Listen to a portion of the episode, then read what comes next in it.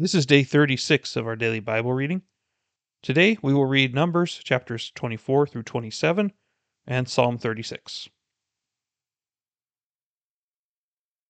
Lord God, we are glad to be with you this morning. Thank you for allowing us a new day of life with your fresh mercy and your fresh grace on us. We are humbled, Lord, by the fact that you care so much for us as individuals and not just as a race of people. Lord, thank you for making us in your image. Thank you for giving us intelligence and a discerning will. And Lord, may it be honorable in your sight.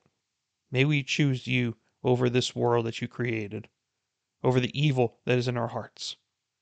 Lord God, thank you for all the things that you do for us that we so often take for granted. Please bestow your mercy upon us and grant us peace in our day.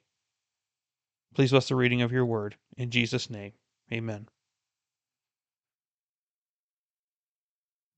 When Balaam saw that it pleased the Lord to bless Israel, he did not go, as at other times, to seek omens, but he set his face toward the wilderness.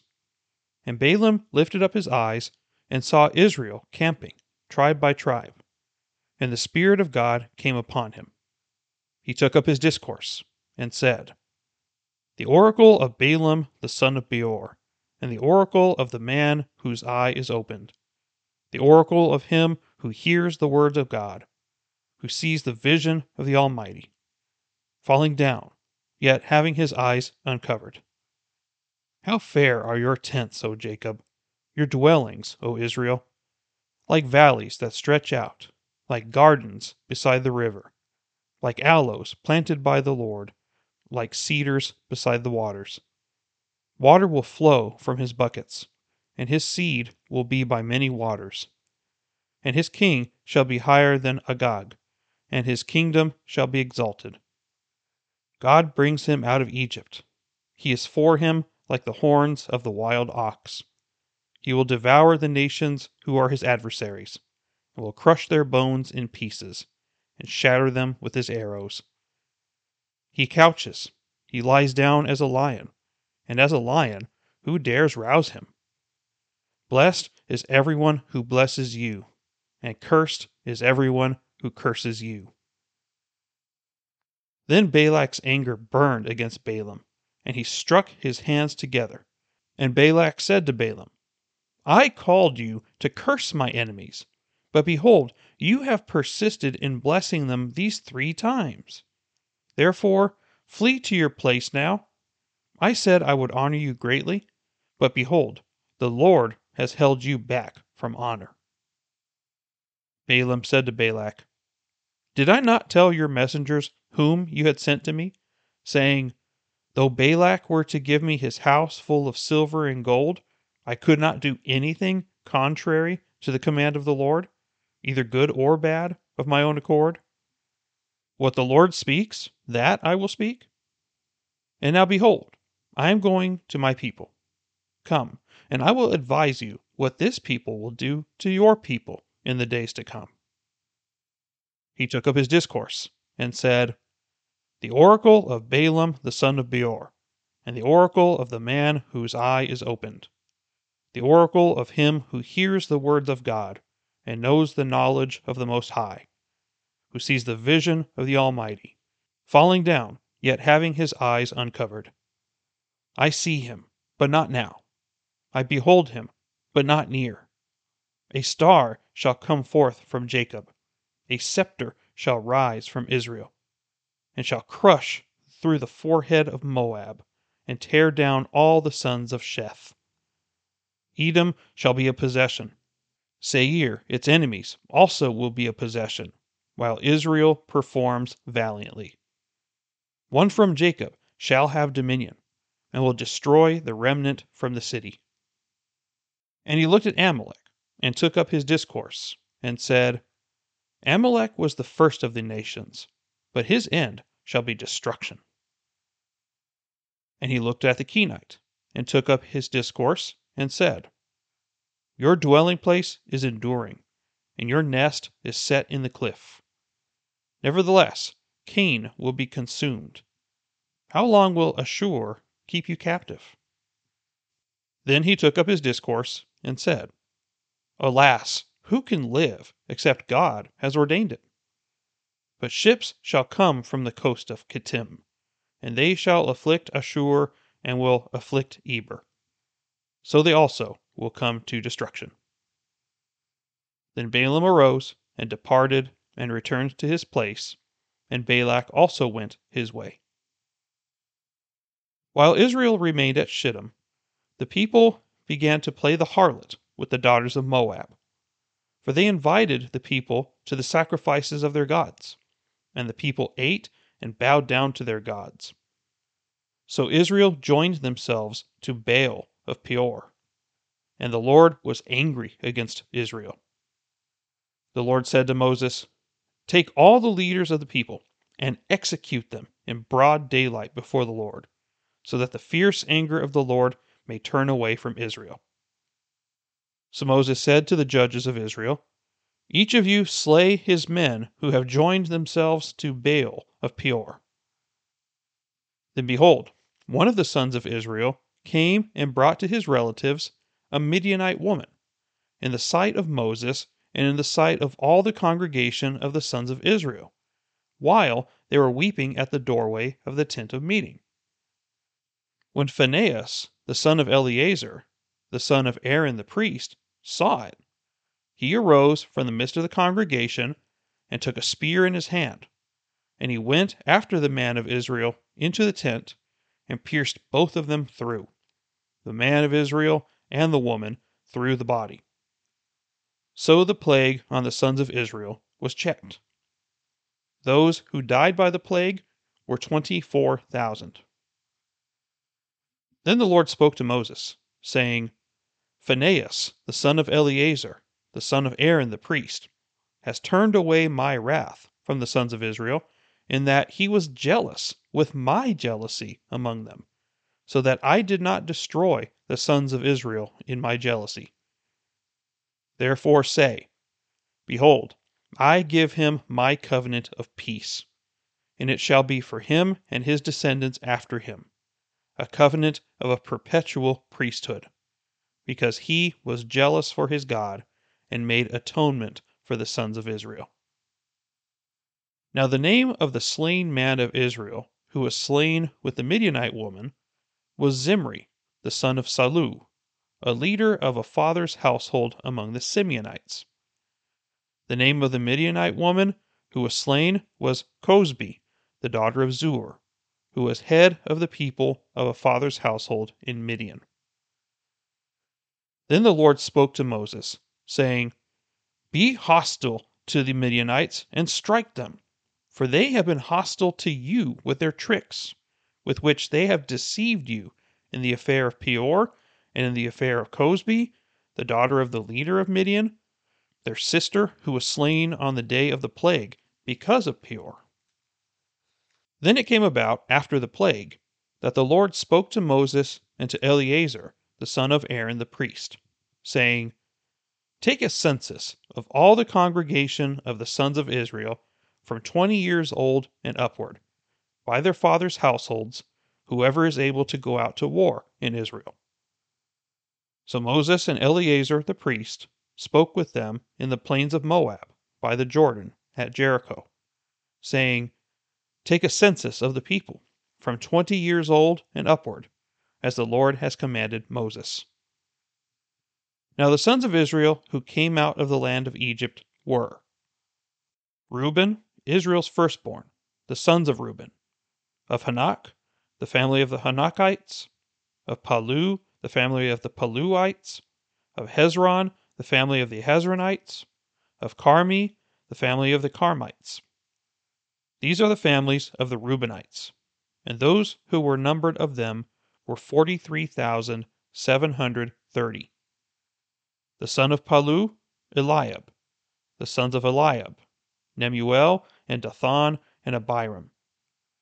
These are the Dathan and the Abiram who were called by the congregation who contended against Moses and against Aaron in the company of Korah, when they contended against the Lord. And the earth opened its mouth and swallowed them up along with Korah, when that company died, when the fire devoured two hundred and fifty men. so that they became a warning. The sons of Korah, however, did not die. The sons of Simeon, according to their families. Of Nemuel, the family of the Nemuelites. Of Jamin, the family of the Jaminites. Of Jachin, the family of the Jachinites. Of Zerah, the family of the Zerahites. Of Shaul, the family of the Shaulites. These are the families of the Simeonites, 22,200. The sons of Gad, according to their families. Of Zephon, the family of the Zephonites. Of Haggi, the family of the Haggites. Of Shuni, the family of the Shunites. Of Ozni, the family of the Oznites. Of Eri, the family of the Erites. Of Arad, the family of the Aradites. Of Areli, the family of the Arelites. These are the families of the sons of Gad, according to those who were numbered of them. 40,500. The sons of Judah were Ur and Onan, but Ur and Onan died in the land of Canaan. The sons of Judah, according to their families, were of Shelah, the family of the Shelonites, of Perez, the family of the Perezites, of Zerah, the family of the Zerahites. The sons of Perez were of Hezron, the family of the Hezronites, of Hamul, the family of the Hamulites. These are the families of Judah, according to those who were numbered of them 76,500. The sons of Issachar, according to their families of Tola, the family of the Tolites, of Puva, the family of the Punites, of Jashub, the family of the Jashubites, of Shimron, the family of the Shimronites. These are the families of Issachar, according to those who were numbered of them. 64,300. The sons of Zebulun, according to their families. Of Sered, the family of the Seredites, of Elon, the family of the Elonites, of Jahleel, the family of the Jaleelites. These are the families of the Zebulunites, according to those who were numbered of them 60,500. The sons of Joseph, according to their families Manasseh and Ephraim. The sons of Manasseh of Machir, the family of the Machirites. And Machir became the father of Gilead. Of Gilead, the family of the Gileadites. These are the sons of Gilead. Of Ezer, the family of the Ezerites. Of Helek, the family of the Helekites and of Azriel, the family of the Azrielites, and of Shechem, the family of the Shechemites, and of Shemida, the family of the Shemidites, and of Hepher, the family of the Hepherites. Now Zelophehad, the son of Hepher, had no sons, but only daughters. And the names of the daughters of Zelophehad were Mahlah, Noah, Hoglah, Milcah, and Tirzah. These are the families of Manasseh, and those who were numbered of them were 52,700. These are the sons of Ephraim, according to their families. Of Shuthelah, the family of the Shuthelahites. Of Becher, the family of the Becherites. Of Tahan, the family of the Tahanites. These are the sons of Shuthelah. Of Eran, the family of the Eranites. These are the families of the sons of Ephraim, according to those who were numbered of them 32,500. These are the sons of Joseph, according to their families. The sons of Benjamin, according to their families. Of Bela, the family of the Belaites. Of Ashbel, the family of the Ashbelites. Of Ahiram, the family of the Ahiramites. Of Shaphupham, the family of the Shuphamites of Hupham, the family of the Huphamites. The sons of Bela were Ard and Naaman. Of Ard, the family of the Ardites. Of Naaman, the family of the Naamites. These are the sons of Benjamin according to their families. And those who were numbered of them were 45,600. These are the sons of Dan according to their families. Of Shuham, the family of the Shuhamites. These are the families of Dan according to their families. All the families of the Shuhamites, according to those who were numbered of them, were 64,400. The sons of Asher, according to their families. Of Imnah, the family of the Imnites. Of Ishvi, the family of the Ishvites. Of Beriah, the family of the Berites. Of the sons of Beriah, of Heber, the family of the Heberites. Of Malchiel, the family of the Malchielites. The name of the daughter of Asher was Sarah. These are the families of the sons of Asher, according to those who were numbered of them 53,400. The sons of Naphtali, according to their families. Of Jaziel, the family of the Jazielites. Of Guni, the family of the Gunites. Of Jezer, the family of the Jezerites. Of Shalem, the family of the Shalemites. These are the families of Naphtali, according to their families and those who were numbered of them were 45,400. These are those who were numbered of the sons of Israel 601,730. Then the Lord spoke to Moses, saying, Among these the land shall be divided for an inheritance according to the number of names. To the larger group you shall increase their inheritance, and to the smaller group you shall diminish their inheritance. Each shall be given their inheritance according to those who were numbered of them. But the land shall be divided by lot. They shall receive their inheritance according to the names of the tribes of their fathers. According to the selection by lot, their inheritance shall be divided between the larger and the smaller groups. These are those who were numbered of the Levites according to their families. Of Gershon, the family of the Gershonites. Of Kohath, the family of the Kohathites. Of Merari, the family of the Merarites. These are the families of Levi. The family of the Libnites, the family of the Hebronites, the family of the Mahlites, the family of the Mushites, the family of the Korites. Kohath became the father of Amram. The name of Amram's wife was Jochebed, the daughter of Levi who was born to Levi in Egypt. And she bore to Amram Aaron and Moses and their sister Miriam. To Aaron were born Nadab and Abihu, Eleazar and Ithamar. But Nadab and Abihu died when they offered strange fire before the Lord. Those who were numbered of them were twenty three thousand, every male from a month old and upward for they were not numbered among the sons of Israel, since no inheritance was given to them among the sons of Israel. These are those who were numbered by Moses and Eleazar the priest, who numbered the sons of Israel in the plains of Moab by the Jordan at Jericho. But among these there was not a man of those who were numbered by Moses and Aaron the priest, who numbered the sons of Israel in the wilderness of Sinai. For the Lord had said of them, They shall surely die in the wilderness. And not a man was left of them, except Caleb the son of Jephunneh and Joshua the son of Nun.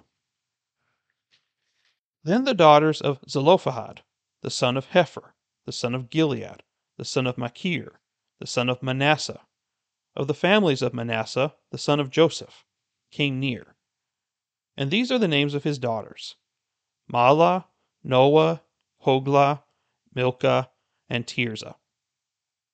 They stood before Moses and before Eleazar the priest, and before the leaders and all the congregation, at the doorway of the tent of meeting, saying, Our father died in the wilderness, yet he was not among the company of those who gathered themselves together against the Lord in the company of Korah, but he died in his own sin and he had no sons. Why should the name of our father be withdrawn from among his family because he had no son? Give us a possession among our father's brothers. So Moses brought their case before the Lord. Then the Lord spoke to Moses, saying, The daughters of Zelophehad are right in their statements. You shall surely give them a hereditary possession among their father's brothers, and you shall transfer the inheritance of their father to them. Further, you shall speak to the sons of Israel, saying, If a man dies and has no son, then you shall transfer his inheritance to his daughter. If he has no daughter, then you shall give his inheritance to his brothers. If he has no brothers, then you shall give his inheritance to his father's brothers. If his father has no brothers, then you shall give his inheritance to his nearest relative in his own family, and he shall possess it.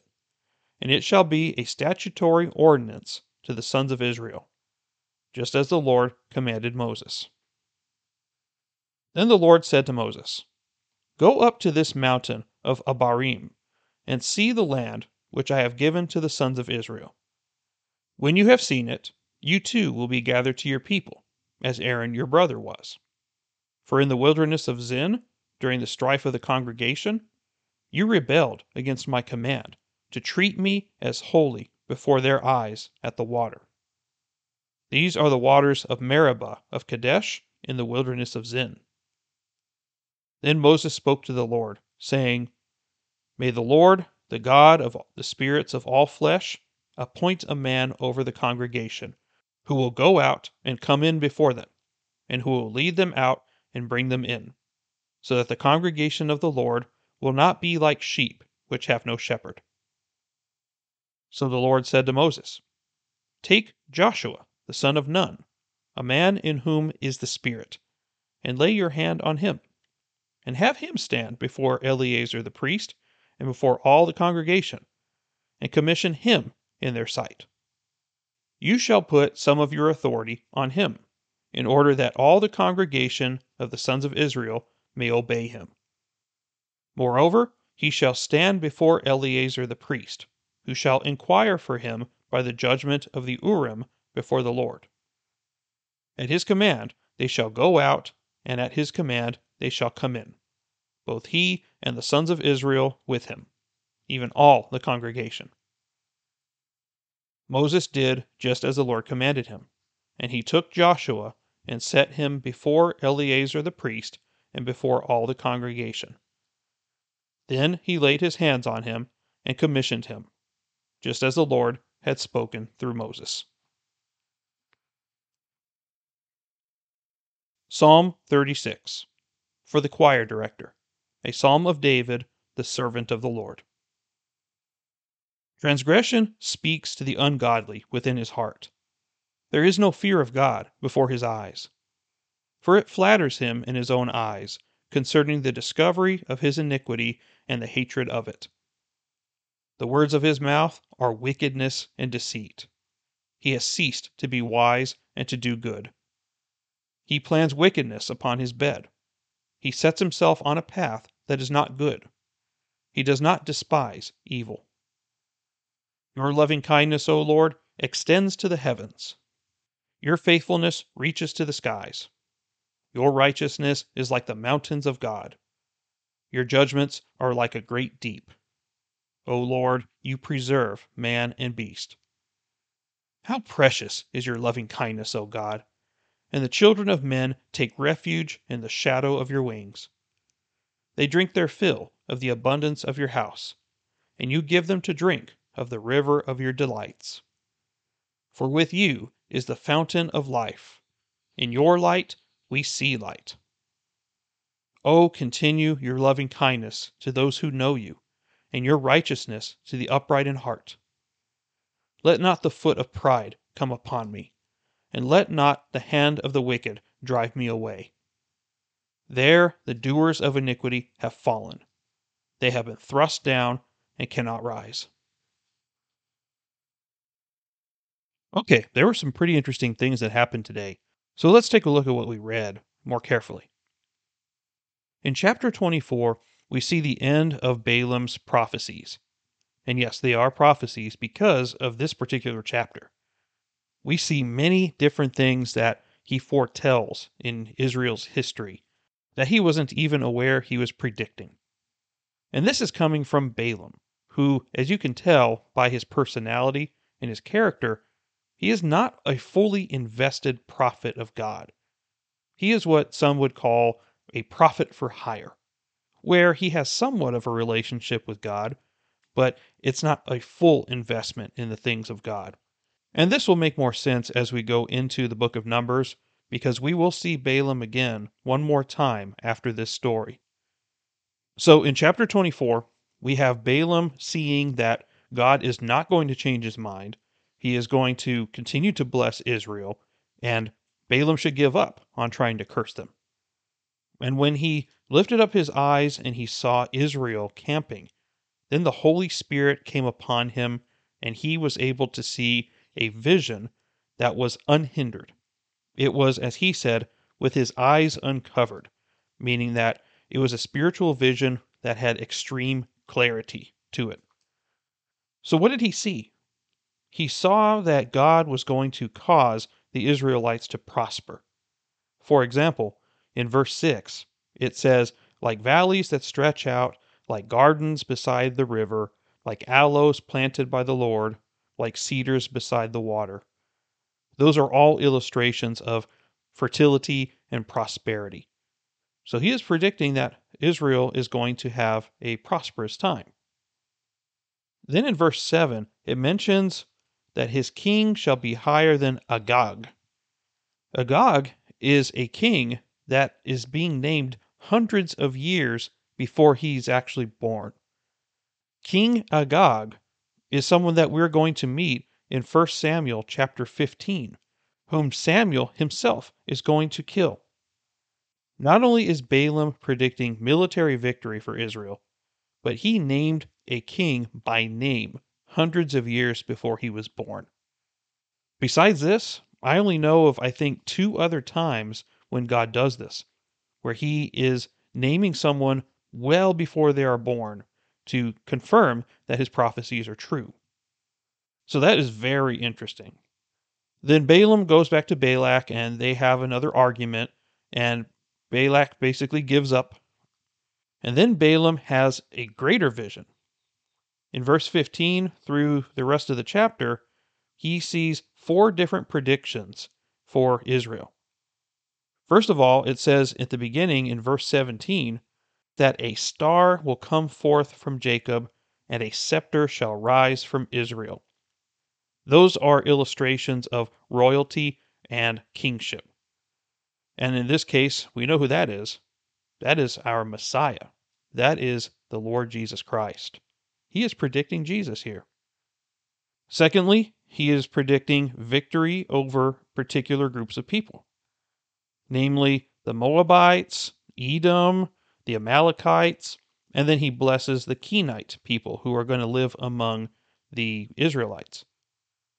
Then in verse 22, it mentions Ashur, Ashur is another name for Assyria.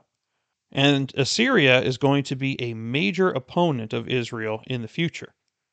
When the kingdom of Israel is divided into two, then the northern kingdom of Israel is going to be conquered by Assyria. And then Assyria is going to be conquered by Babylon, and Babylon is going to capture the southern kingdom of Judah. All of this is being predicted in the book of Numbers. Very, very interesting. And then the fourth thing that we see in verse 24 is that there's going to be an affliction of Assyria and the Hebrews by people from the Mediterranean area. Look what it says. But ships shall come from the coast of Kittim, and they shall afflict Ashur and will afflict Eber. So they also will come to destruction. There are two peoples that come from the Mediterranean that come to mind. The first would be the Greeks. The Greeks are going to come in the form of Alexander the Great. And this is also predicted heavily in the book of Daniel. The second group that comes from that area is the Romans. So even back before Israel became a solid country, Balaam is seeing all of this, and he is just a prophet for hire. This is someone who isn't even fully invested in the things of God, and he has shown marvelous things for Israel. But unfortunately, it's not going to change his heart. And you're going to see why here in a minute. Because in verse 25, we see that Israel started to mess around with the Moabites, despite God telling them not to intermingle with these other peoples. Why? Because they are going to corrupt them.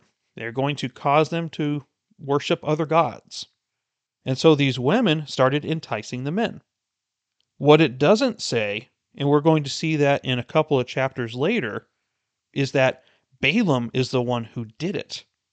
He is the one who incited these people to intermix with Israel. So that's what I'm talking about how he is a prophet for hire. He saw that God was not going to curse Israel. So, by some sneaky, underhanded way, he tried to mess them up anyway. And how he did it? Hit them at their core, their worship of God. I am amazed by his heart condition.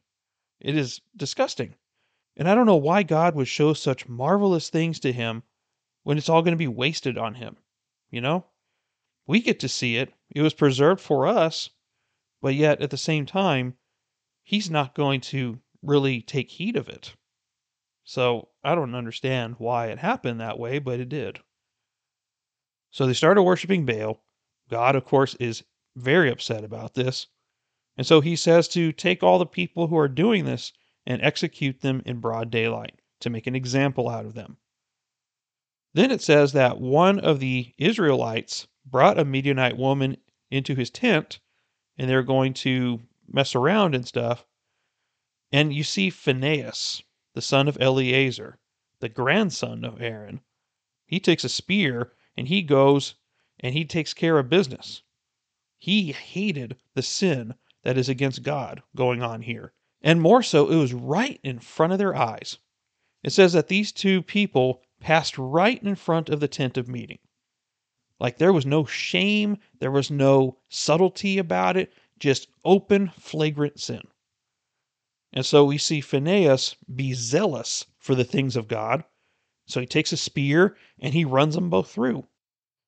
God is pleased with what Phinehas did, not because he condones murder, but because that was an act of justice. He knew that God was offended by this, and he defended God's ways by taking care of the problem. It is written in God's law that if you profane God's name or you do so many different things, that you are worthy of death. And so he does it, and God blesses Phinehas. His bloodline is going to be the high priest bloodline moving forward because of his zeal for God's house. So, as a result of all this going on, God declares that Moab is an enemy of Israel and not to intermix with them and not to do anything with them except be hostile toward them. Then in chapter 26, we see yet another census being conducted. Now, you would think this is just the same census over again, but it's not. But the reason why we know this is a different census is because of what is said at the end of the chapter. It says that in verse 63 these are those who were numbered by Moses and Eleazar the priest, who numbered the sons of Israel in the plains of Moab by the Jordan at Jericho. But among these there was not a man of those who were numbered by Moses and Aaron the priest. None of these people were in the original census. So, what is that telling us? That is telling us that this is at the end of the 40 years, which means, by God's appointment, that all the original generation that left Egypt are now dead. They all passed away in the wilderness, and this is the new generation of Israelites that are being numbered here. So that is a significance about this particular census because it is accounting for the people who were raised in the wilderness. This is the new generation of Israelites that are going to go into the promised land. The only old guys that are in the whole camp are Moses and Caleb and Joshua. Everyone else is much younger than them because of what God had designed for them, because of their rebellion at the border of the promised land. Then in chapter 27, God establishes a law of inheritance. there was a special circumstance that came to God's counsel, and it was about a family name that was going to end because this particular family did not have any sons. They did not have any males to carry on the family name. So the daughters of this family line came to Moses and asked about getting an inheritance, even though they weren't male. And God allowed them to have an inheritance just like a man would. And then there are some guidelines and conditions as to how to handle the laws of inheritance if any of these strange situations came up again. And then the last thing that we saw in today's reading is the appointment of Joshua as the next leader of Israel. He is given the authority of Moses as being his successor. Moses did not want the people to be without a leader.